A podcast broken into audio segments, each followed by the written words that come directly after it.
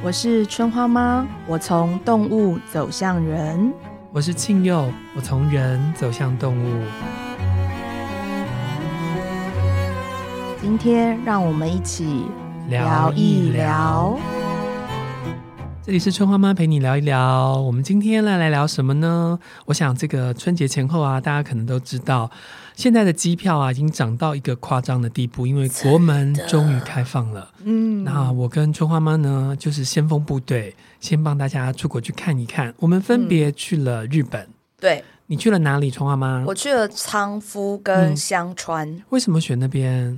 呃，因为我朋友要去，我们。嗯我们我们算是参加朋友的婚礼，对的那种感觉，所以很棒哎，很棒哎，很棒！我觉得那是一个很特别的体验，因为我朋友选择结婚的方式是在一个古老的旅馆，对，然后像举行家宴一样，那是一个三四百年的旅馆，然后我们就很快乐的一起吃一顿饭，然后祝福他们，然后喝了很多地酒。一定要喝第九啊！你怎么知道我要问什么？仓木是一个很美的地方，它有很漂亮的小径，然后它有那个嗯运河，对对对，然后它有很好的食物，对对。那香川的话是另外一个乌龙面的产地，对。为什么这两个地方？因为它刚好就是隔着那个那个海嘛，对，来我那所以对，所以你就是特别选了这两个地方去玩走一走。香川应该是有一点。意外吧？还是他们我的旅伴想要吃乌龙面？我有点忘记了，但我只是记得我要去一个靠海的地方。OK OK，对，然后他们就选了那个。对对对对对，我去了另外一个呃日本两大面，一个是乌龙面，另外就是 soba 蕎麦面。我去了新泻，新泻是荞麦面很重要的地方，以及东京就是很多人会去的地方。然后嗯，我觉得，我觉我自己的感觉是，我觉得日本人好像还没有准备好要打开国门。同意，你也同意对不对？我也同意，因为坦白来说，我这一次去的感觉差蛮多的。因为我之前应该算是一年或两年就会去一次日本，然后我对于那个干净度，或者是我觉得他们听到英文不会吓一跳度，对对对，对，还有就是我觉得之前他们真的可以敏锐的发现你是台湾人还是中国人，对。但是这一次就是我觉得他们常常在一个丢给他的状态。所以我就觉得，跟我最后一次去日本的印象，那种有一点亲密的感觉，嗯、然后有一种可以分享的感觉，差蛮多的。对，我特别是呃去逛了一些百货公司，然后就是那种明明就已经是很精品的百货公司，嗯、可是里面的人就是他们突然变得。没有以前的服务品质，或者说变得有一点鲁莽，就是他这个时候也不知道你在说什么，因为他们的英文可能还没有恢复原来的水平。我也觉得有点不想听，对，就是那个，因为其实我不是故意的，但是我典型的开口方式都是 “Come in outside”，嗯，“Excuse me, I want to ask”，你就会发现他立刻 off，然后脸变臭。对，对，对，可是我之前去的时候其实不会这样，你会发现他还是有点。努力的，然后他想，嗯、他会请你再说慢一点或什么的，嗯、或是指那个，嗯、对，或者他就说，sales 就是你知道他还在努力，嗯、可是现在他们就是有一种关掉，然后就是左右看，然后其实他不想理你。对对，对然后尤其是结账的时候，他们就会就突然把你的东西拿过来，就是仿佛要抢你的东西，然后要去完成他的那个包装。但我想，因为我们是先锋部队吧，所以我们可以看到别人那个妆还没有化好的样子。对对对对。但是人没有准备好，动物我觉得倒是蛮准备好的。哦，动物我觉得还是很悠哉，我还是觉得非常非常的亲切。我这一次一样是受到了非常多的动物的照顾。嗯。举例来讲，因为我是一个呃心中有地图，但可能跟世界的地图不是很相容的人。Me too，你还心中有地图，我根本就是心中无地图。我觉得就是不要走进别人家，就是一种地图啦。哦、呃，那因为这件事情，我常常被路上的狗跟猫提醒。嗯，嗯因为我常常就是想看那个花啊，想看那个狗啊，嗯、然后我其实就我觉得我走在路上，但其实可能已经变小径或别人家两个两个家里面的那个。过道，过道，然后我就呃也有被猫说不可以进来，我就说啊对不起，这我我我弄到你嘛，他就说这是我家，平常没有人会走这，然后我觉得哈哈不好意思哦，你很好看哦，然后走掉，或者是也有遇到那种就是狗狗陪我走一段，走运河旁，然后嗯我一开始觉得它不是就只是刚好嘛，然后后来我发现它愿意聊天，我就说哎你在陪我走哦。他就说：“对啊。”我说：“为什么你要陪我走？你看起来要掉下去了。”我就、嗯、我说：“没有，可能因为我走路就是有点脚不好，摇摇晃晃这样子。嗯”然后我还遇到我在运河，因为我去昌敷有运河嘛，然后我还遇到两只大白鹅，那两只大白鹅就是一前一后的，一直想跟我讲话，嗯，所以我就有跟他们讲话，然后后来他们就把我引到一个桥旁边，对，然后他们就叫我说：“哎、欸，你看。”然后我就说：“看什么？”嗯、我就看到很多锦鲤，他就说：“那不能吃哦。”我就。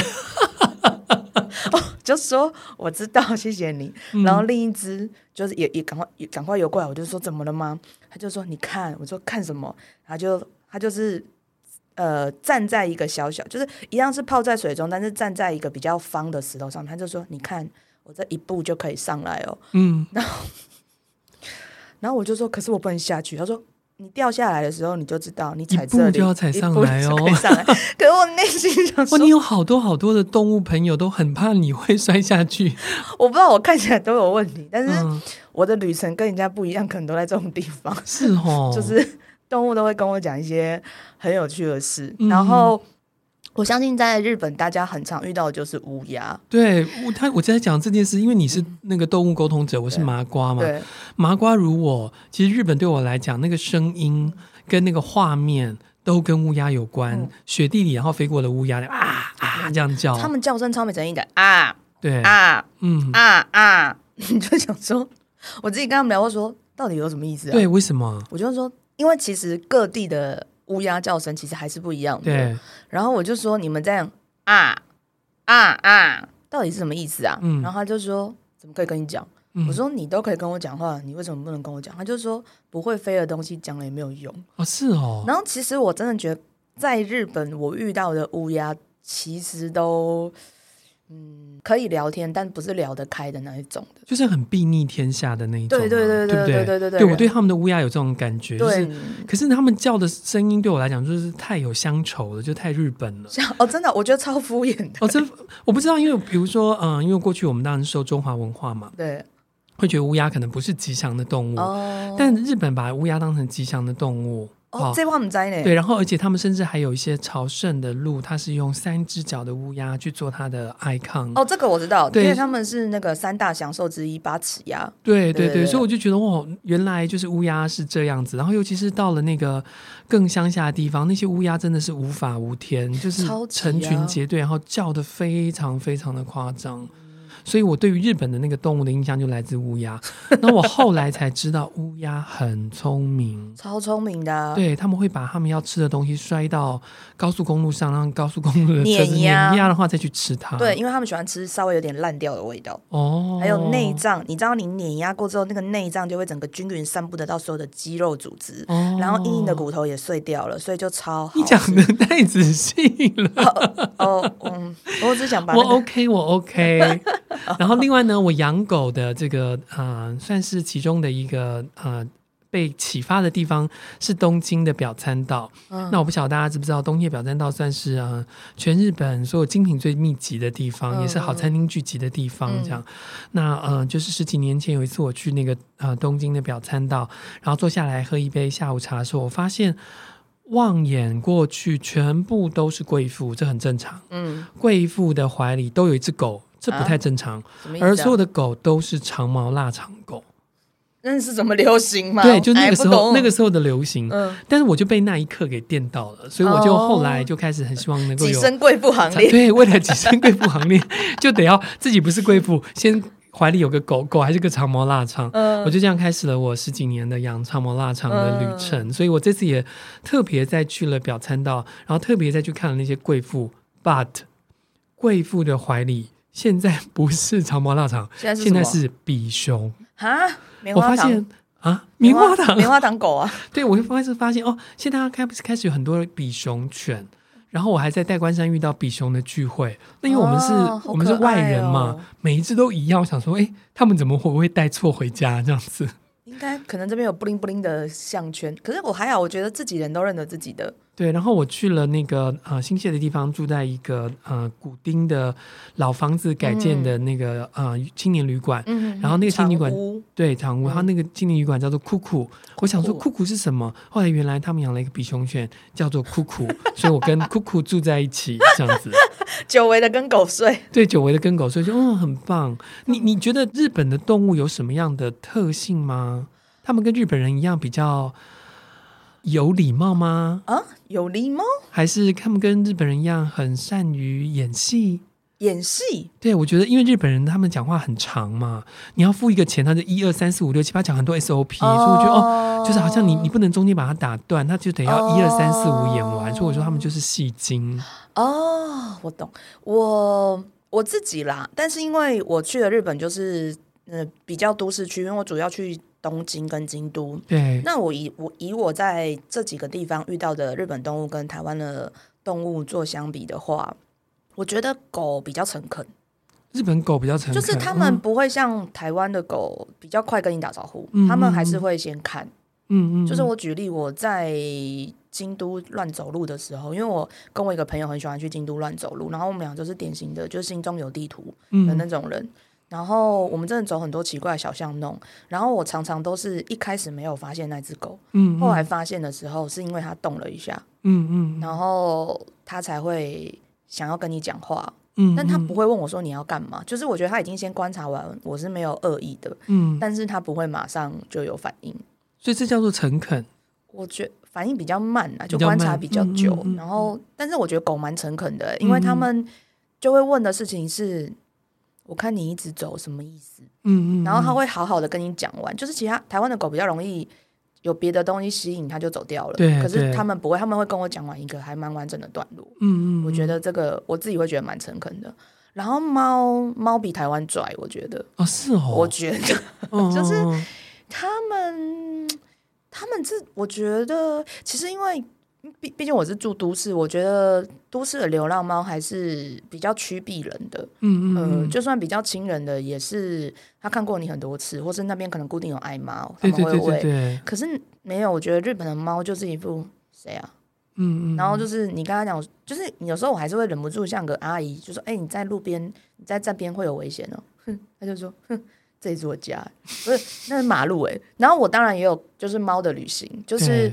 他们会带我去玩，我也有那种跟着他们去玩，嗯、然后他们会对于我没有办法跳上围墙跟他们走这件事情感到很困惑，嗯、我才对你们感到困惑。真的，对，也有这种的。然后乌鸦的话，台湾我没遇到什么乌鸦，有点难。然后台湾，我觉得我其实是可以聊乌秋来对比乌鸦，可是因为台湾的乌秋恰克被戏没什么好聊的，嗯、所以我想要拿另一种是呃台湾的泰国八哥。对，嗯，因为台八太太少见了，但是泰国八哥现在在。台湾台北，起码在台北的数量跟他们在呃在东京、在京都的数量没有什么两样。泰国八哥就是你开车、骑车，然后马路上两边，然后黑翅膀，然后黄嘴巴，然后它的翅膀有一块椭圆形的白，那就是泰国八哥，就是那是台湾很严重的外来种。嗯，然后。我觉得这两个对我而言是很相像，就他们非常的凶强悍，嗯，然后在马路旁边什么都敢攻击，什么都敢吃，嗯。那我自己觉得泰巴比较好笑。哦，泰巴，泰巴真的比较好笑。嗯，泰巴其实还是蛮容易引起他注意。你想说啊，也不要这样了，因为我真的会忍不住。如果我能够停在路边，我会很认真干嘛说不要这样，很危险。每天都有泰巴死在马路上，嗯，我就真的会有一点生气的说，你们不要这样子，真的会死掉。然后就是死掉可以吃啊，哈哈哈，超傻眼的。那你跟乌鸦讲这个，就是你在日本跟乌鸦聊说，诶，有一点危险，你们这样子。飞过车，因为我在日本人毕竟不是我家嘛，我还是很客气，我就说，哎、欸，这样有点危险哦。他们就会露出一个很锐利的眼神看着你，然后我就会笑一笑，笑一笑，对不起，对不起，打扰你了。嗯、就是他们的那个不可侵犯性跟干你屁事，嗯嗯的那个感觉很强烈。嗯嗯嗯，那时候其实我觉得他们很日本，就是他们乍看。就是你不能侵犯他的私领域，你也不能干涉他，不然他是不会给你好脸色看的。嗯嗯，这可能是我觉得的差别啦。我一想到觉得他们有点凶凶的，我抚了一下我自己的心口。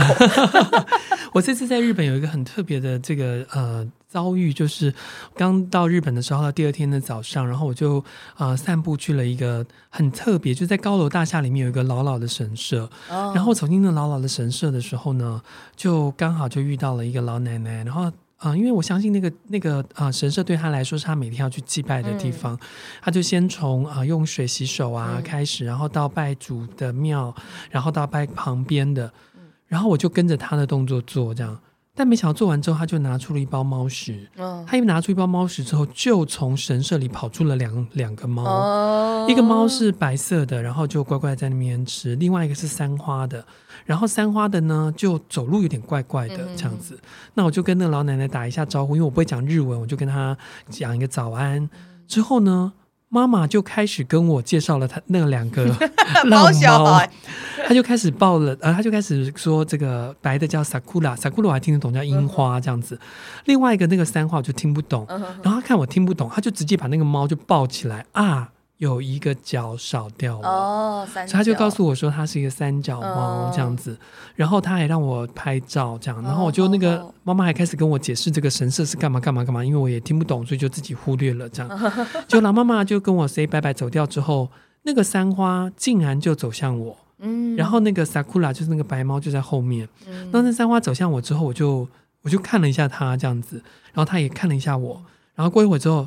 我才发现它可能是两个猫里面的领袖，嗯、所以那个三花猫就开始往前走，嗯、然后小白白猫就开始跟着，然后他们就开始觉得那个神社就好像在看寻他们自己的田田土这样子。嗯、我觉得这些真的是。对我来讲太有趣了，哦、所以你觉得你刚刚讲就是日本的动物跟日本的人，你觉得还是蛮相像的。所以我们常有说一方水土一方人嘛。嗯、那在这个呃占星的时候会提到，如果你在本地啊，你的运途没有很好，不妨去另外一个地方，因为它就会在星盘会有一些改变。对对对。那在你来说，就是你跟动物沟通，或者是从这个药轮的角度来说，有没有这样子的异地？会能够改运，我们先用“改运”这两个字的话，有没有这样子的一个经验可以跟大家分享呢？异地改运一定会发生啊，因为其实动物就不同了。嗯、对，因为举例来讲，你我我讲好笑一点啊，当然这是有点举搞笑的例子，大家可以听，但是我只是想要夸张化，但并不是表示这是完全正确的动物知识。嗯、就你在南投不会看到海产啊。嗯，因为你在深入嘛，然后所以你其实没有那么多海洋的生物看得到嘛。那你在基隆，你不会看到三角鱼，你就没有嘛。嗯嗯，所以是那个概念。所以举例来讲，像呃，我们台湾可能不够大到可以举例，但其实像北美洲就是药轮的原产地。他在中途的地方，他们没有没有任何人见过鲸鱼，对对对，所以他们不可能会觉得鲸鱼是一种可以帮助他们的动物。嗯嗯嗯。好，再举一个例子，世界各地不是到处都有象，对，所以很多人看到象会以为那是妖怪。嗯，嗯嗯，对对，所以其实我觉得异地占星或者是异地药轮，其实就是回过来有点像是为什么我要做台湾药轮？对，没错，因为北美洲有很多生物。呃，只有他们有，台湾也只有台湾有。嗯、像台湾最有名的，呃，多数没有的就是穿山甲。嗯，嗯嗯，穿山甲是除了非洲之外没有地方会有。嗯，嗯嗯，但他们有球鱼，我们没有。对对对对，所以呃，所以简单来说，就是我们换一个地方的时候，动物会因为它存在或不存在，它给我们的力量会不同。嗯嗯嗯。那举例来说，就是呃，如果以在药轮里面，就是。棕熊是收获之月，就是处女座的月。那台湾现在只剩黑熊，嗯，哎，这样讲也不对啊。台湾从来就只有黑熊，从来就只有黑熊，对对对对，不是只剩，嗯，只剩啊，大家要珍惜黑熊啊。对，好，然后 anyway，总之，因为呢，我们没有棕熊，那在台湾的药轮里面，这个位置是被穿山甲呃所一起协助的。那所以一个知晓。药轮知识的人，他来到台湾之后，他会有什么不一样的动物祝福的改变呢？对我来讲呢，就是多了更多的弹性。嗯，为什么？因为棕熊的躲是躲进巢穴里面，对，它的洞里面。可是穿山甲是我卷起来，自己就是个巢穴，自己就是一个巢穴了。嗯嗯嗯，所以你会得到不一样的应对这个世界的方法。嗯，嗯，所以我觉得这个是不太一样的。然后再讲一个比较有趣的，就是。呃，在药轮的内圈啊，药轮的内圈里面呢、啊，其实跟占星很像。它讲的就是天上有的东西，然后就是天上啊，然后呃，星星啊、月亮啊、太阳。但是在、嗯、在那个药轮里面呢，其实只有讲太阳父亲跟月亮祖母。对，那太阳父亲呢，在原始的。日雄的药轮里面讲的是蜥蜴嘛？那其实我也，我们台湾也有一个蜥蜴，他很愿意协助药轮的建立。只是台湾那个蜥蜴呢，叫台湾草蜥。嗯，台湾草蜥它生长在一千五百公尺以下的地方啊。哎，蜥蜴不能去太冷的地方，因为太阳光太弱的话，它的血没有办法回温。嗯嗯。可是台湾草蜥是一种非常可爱的蜥蜴，它尾巴很长。嗯。那那它很长，可是因为它刚可能刚醒来的时候，它需要晒太阳回暖，让自己回温嘛。嗯。那可是它的回温呢？因为它真的还没有醒来，所以它会用它长长的尾巴去圈住树枝啊，或是草，然后让自己继续晒太阳，然后一边度过一边度过。嗯 超可爱的，嗯，可是对我而言，就是这个蜥蜴，呃，这个在台湾的台湾草螅，跟其他世界蜥蜴的不同是，除了断尾之外，对，它其实很能够依靠它的本能，去攀附更多的资源，来协助自己慢慢的苏醒。哦，所以我觉得在台湾，就是我们对于权威，对于太阳，其实是需要一点时间观看的。嗯，嗯嗯，然后我反而觉得那个苏醒的状况其实是很有趣的。所以我觉得异地要轮它，如果你能够有意识的去了解当地的动物，然后去了解那之中的差异，其实你能够在原本你会的东西上再去加码，嗯嗯，那个地方动物给你的祝福，这样子是。嗯、所以，我们作为一个药轮的学习者，我们在旅行的时候可以怎么样可以快速的，或者是可以去跟当地的动物连接嘞？春花妈有没有是给什么样的建议？我自己都会做一个很简单的事情，就是你一落地之后，你第一个注意到的动物，基本上它就能帮你。哦，人，呃，不是那种动物，我知道那种我真的是，嗯，从飞机上就啊，没有，就是，嗯，我讲一个很好笑的，就是、嗯、我不知道你们去日本的时候到底会看到第一个动物是什么？对，但我这次先看到的就是鸭嘴兽。啊、因为那个铁路公司，对哦，对对对对对对对，嗯、我不知道为什么就先看到吉祥物，对我先看到它，我就先笑了。嗯，为什么？嗯，鸭嘴兽在药轮里面也有位置，但我现在有一点点瞬间忘记它在。嗯。哦，他在南方的月啦，对对，对，他在南方的月，然后我就知道，嗯，这是一个充满爱的旅程，哦，但是它会有一点难，嗯嗯，因为难就难在，首先它是濒危动物，然后它长得四不像，嗯，然后所以，呃，我就不说，不是它真的四不像，就它很难定位，所以我就知道，嗯，这是一个充满爱的旅程，但是它的样貌一定不是用我习惯的样貌出现的，哦，所以我果然那一趟日本就是。这样定调，对，就是很多爱的旅程都跟我想的不一样，可是它真的充满爱，嗯嗯，我真的得到很多剧烈，我从来没有去日本以来，从来没有得到过剧烈的爱。哦，是这样哦。对，然后而且我真的，因为其实我不知道各位有没有去过日本，去日本其实有两种车票，一种是鸭嘴兽的车票，一个不是鸭嘴兽的车票。嗯，我只要启动鸭嘴兽车票的时候，我就想想说，嗯。今天一定是一个非凡的旅程，但是我的旅伴都不知道，但是我自己在内心想说，OK fine。但如果那一天不是鸭嘴兽车票，我就想说，哦，今天可以轻松一点。可是日本这么多动漫嘛，比如说像宝可梦，他们都是某一种动物的变形，这个算吗？像比如说我 假设我第一个看到是皮卡丘，我没有办法定义它是什么动物哎。对啊，我这次最看到最多的叫锦鲤。哦，锦鲤，对，锦鲤可以，锦鲤，锦鲤是完全发源于这个日本，嗯不能说完全，呃、no, 它应该是说在中国，对，它在中国的鲤鱼，然后到了这个啊、呃、日本的新泻，有个地方叫做小千谷，在那个小千谷的那个田园里面，有一只鱼，不知道它怎么了，它突然从原来的颜色开始长出了红色，嗯，然后日本人觉得这件事情太特别了，对，所以就开始去培养它，嗯、所以最开始的锦鲤是从红白开始，然后再见，因为他们的年代的这个发展，开始有了昭和三色到大正三色，嗯、然后才有其他的锦鲤的这个发生。那日本人超爱锦鲤，而且他他是日本人所不知道，每一年为日本创下极大的营业额的一个一个超夸张的超夸张，对对对对对，中国发源，日本发扬，哎，对，超扯的。然后更夸张的是，后来发现水好的地方，他们都在他们的下水道养锦鲤，所以才有仓敷。你去的时候看到那个运河里面会有的锦鲤，到处都有。对，所以我看到最多的就是。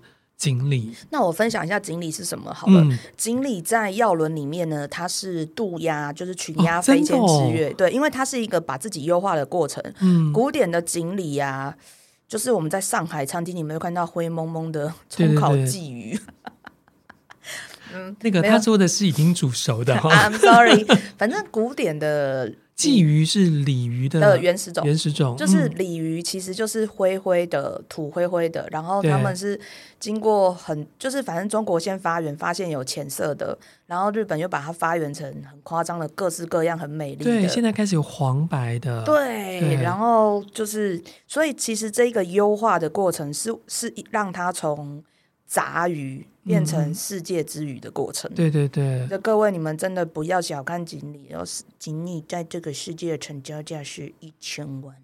一千万什么币值？呃，有新台币哦。对我我，当然我也知道有两千万。没有，呃，真正的就是在拍卖里面是超过一千万。对对，就是真，而且是啊、呃，就是反正引就前几年引起了一个很大的风波，就是啊、呃，有人请台湾的这个。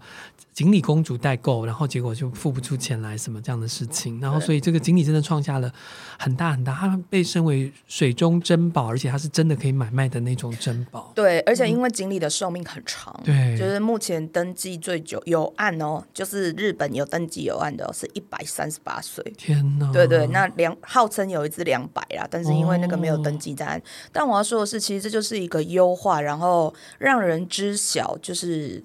顶级，但我们现在讲讲的并不是说消费上的顶级，我要讲的是锦鲤把自己变得很美，嗯、让自己的价值不断的翻倍。嗯，然后我觉得这是非常渡鸦的事，渡鸦是去过天堂。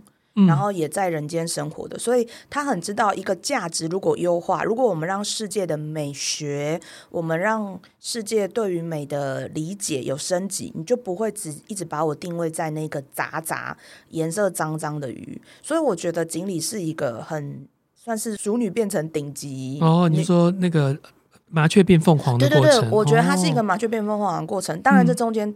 经过很多人的帮忙，一定要，这就是渡鸦，因为我们真的希望世界上有一个观点，有一个呃，我们不相信的事情能够被改变，其实是需要靠很多人不断的叙述、不断的说的。当然，你也可以说这就是一个高端消费，对。可是你也可以想成这个动物它如何努力的突破自身的限制，越变越好。而这中间有多少人？用尽心血的让这个物种变得跟其他不一样。天哪，我们完全没有蕊过，但是你刚刚讲这段话，全部就是我这趟旅程的心得。哦，对，就是一个啊、呃，对，如何在旅行中。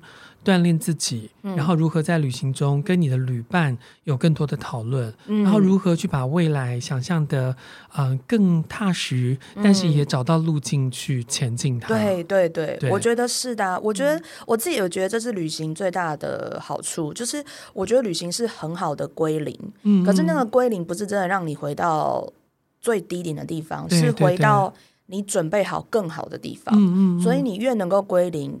腾出越多空间，你在这个旅行就能够获得越多，嗯、而带着那些东西回到现在的生活当中。只要讲到旅行啊，很多人都会聊到一件事情，是要跟什么人去旅行。哦、旅伴就是一个最呃最重要的，嗯、除非你是一个、嗯、像我是一个很喜欢一个人旅行的，嗯、那就没有旅伴的问题。嗯、但是呢，就是呃旅伴变成了一个很重要的旅行能不能决定这个旅行好不好的因素。嗯，你的旅伴怎么样？我我你说我这次去日本吗？对啊，对啊，他们很好，因为我没什么用。所以他们变成是呃带着你去见识日本的人，对，因为首先他们会日文嘛，哦，对嘛，所以这个就省便宜很多，啊，不是不是便宜啊，我省很多的形式的，对我便宜。形式啊，嗯、对，然后呃我。我的功能只剩下一个，就是选餐厅。他们觉得我的美食雷达比较好，嗯嗯，但是我觉得我这次表现的还好，因为我整个过程中有点太累，嗯嗯，所以就就就还好。所以你们就是很合拍的旅伴，对不对？很，我觉得是啊，而且我们很夸张哎，我们还可以边工作边旅行哎，真的，你们真的超强。我觉得我们有，因为我就是那个在电脑旁边鞭策你们的旅行的人。I'm so sorry。但是嗯、呃，我觉得旅伴这件事情很有趣哈，就是我这次呢。充满了一些陌生的、没看过面的旅伴，怎么说呢？是因为我的旅伴呢，会时不时就接到了电话，然后就说帮我买包烟，帮我买个什么东西这样子。那我不认为是别人的错，我认为是我的旅伴不应该接这个电话。哦，对，我懂，我懂。但是为什么会有人觉得他可以直接打电话去打扰别人的旅程，以及只是为了要省一点钱买一条烟呢？这是我是很不能够理解的。所以呢，我们要来聊聊耀伦。耀伦的家族各个家族到底是什么样的旅伴？对，那我我必须讲，因为我觉得旅伴好坏还是跟搭配有关啦。啊，当然当然，对，所以我还是龙配龙，凤配凤嘛。对对对对，然后所以我只是分享我自己观察的旅伴特色啦。嗯，我觉得最可靠的旅伴就是海龟家族啊，真的、哦、没有其他，好惨的、哦、我们，我们要驮着大家，没有方向感还要看方向。就是我觉得海龟旅伴就是他永远。他讲他没计划都有九十分，嗯，嗯嗯，就是他一定知道他要干嘛，嗯、然后大概旅程时间分配，然后呃各个执行方案的备案，他其实脑中或是心中或是他的小本本都有底。以上赞美我全部接受，嗯、对对对，就是那是很可怕的旅行秘书，嗯嗯，嗯对，然后所以我觉得海归旅伴。呃，这种是很优斗的表现呐。当然，有一种海归旅伴，就是你必须要把他的旅程执行完，嗯，因为他在算自己的业绩点数了。哦，就是很很强迫症，就收获海归特别有这个问题。哎、嗯，大家听得懂收获海龟吗？我们还是要翻译成对处女座，对，嗯，就是他。我觉得，而且处女座有个很奇怪，就是他去一个点，他一定要先去他上一次去，然后他很快很快乐的点。嗯，假如他上次去仓库很开心，他就要先去仓库，再去其他点。你都拿他没办法。嗯，但接下来就是可以进入海龟服务模式啊。嗯，所以我觉得就就看你喜不喜欢啊。嗯，然后我觉得青蛙旅伴是一种，嗯，我觉得青蛙旅伴它比较容易开发新景点。嗯，但是他你会有点无法掌握他在那个地方想要待多久啊？是吗？因为他如果开始觉得好玩，或是他心情上很放松，他会想要延续那个感觉。嗯嗯，他可能就会不会天寒雨冻，然后就想说：“嗯、那我们再看一下嘛。”来，我们我们要跟大家科普一下，青蛙家族有青蛙家族有强风双鱼。烈日巨蟹、节冻天蝎，嗯，对，但是他如果你稍微喜欢有一点点就是溢出的旅行的话，就是在你原本的基础点溢出的话，嗯、我觉得青蛙，呃，如果他跟他感性上能接受，他蛮能跟你去各个地方的。因为我这次旅伴就是青蛙，然后呢，我们一起旅行的时候常会发生这样的事，比如说。我们到了镰仓，坐了湘南的电车，然后就停在了江之岛，然后他就开始看人钓鱼，看了一个半小时，然后我就在旁边讲说现在发生什么事，然后我就问他说，请问你还要看多久？他说我们不是来到镰仓了吗？我说不是，这叫做江之岛，镰仓还要再坐进去，我连大佛都没有看到，你到底要看人家钓鱼看多久？你人好好啊，结果大佛就关门喽，这就是。他溢出的旅程就是你不知道他怎么回事，然后他态度也没有不好，嗯、可是你们现在就没办法动了。嗯，我觉得就是如果你人生可以很，因为我最我最好的旅伴是结冻了，嗯，就他跟我他很有这个镜头，对。可是因为我基本上是一个结构松散的，我们接下来就叫结构松散的人，就是，嗯、所以我其实对我可以接接受他这样子。嗯、然后我我是蝴蝶嘛，我举例一下，我跟我那个结冻旅伴。我们去日本的话，一天早上怎么开始的？嗯，两个人睡醒之后，我就看他说：“你今天要去哪里？”嗯，然后他就说：“你呢？”我说：“我先刷个牙，我想一下。”然后我们就会很悠哉走去早餐店，哦、吃完早餐，然后他说：“要不然这个，要不然这个。”如果我们没有共识，我们就分开玩；有共识，我们就一起玩。天哪！就蝴蝶结构很松散。身为这个海龟，一定前一天会跟你讨论好。我可能早上想会跟你说，那我可以去别的吗？可以啊，没关系。可是我们先要有一个 Plan A，然后可以变 Plan B 或 Plan C。但我最可怕的，我可能是 D，就是我觉得蝴蝶家族最最。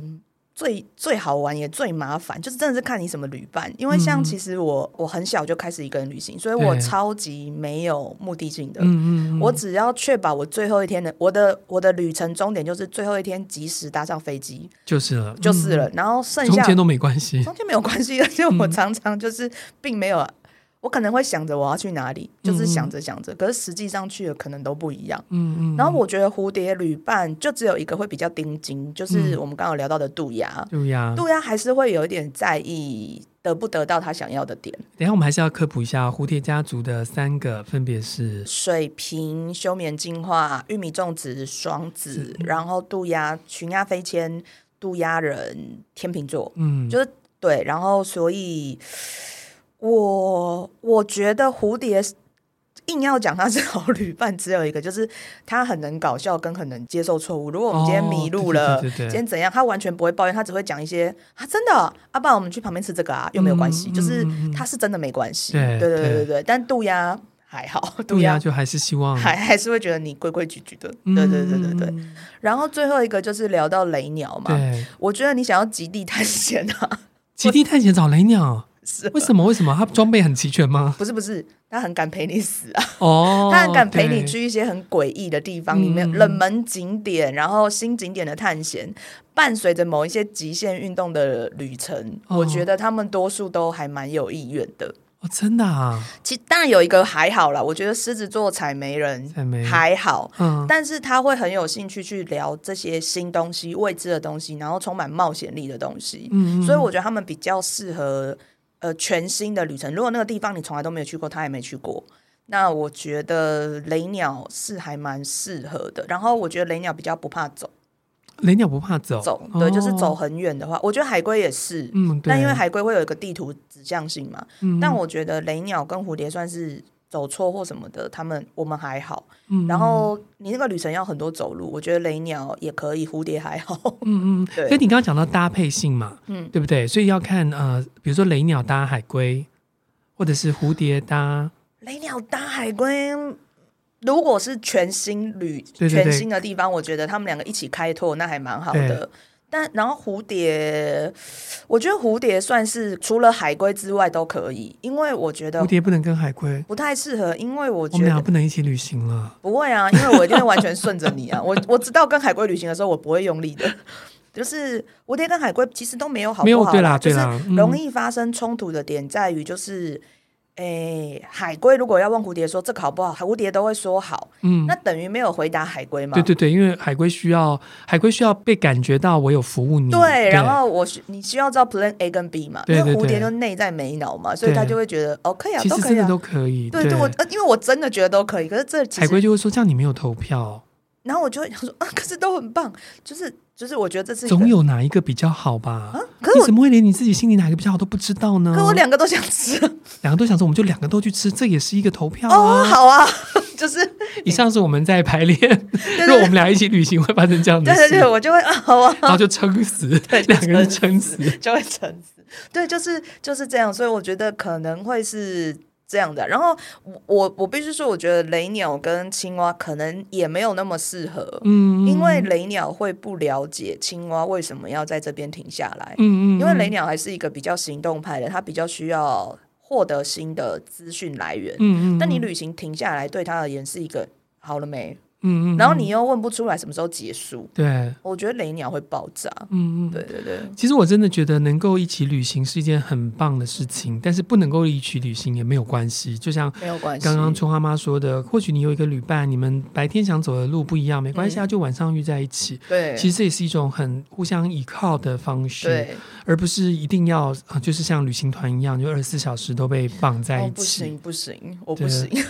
所以啊，我们就是要用这期节目来祝福这些呃即将走出台湾，或者是啊、呃、即将走出国门，然后去不同地方旅行的人，请你一定要记得，到那个国家的时候，第一个看到的动物，它可能就是给你的 sign 祝福，享受他爱你的方式。嗯，最后我们一样要来这个给听今天节目的人一个。动物的祝福，那我一样要抽的是春花妈宇宙药轮的所附的牌卡。嗯，哪一个是我今天抽出来给这个上上路的人的祝福呢？好旅伴是谁呢？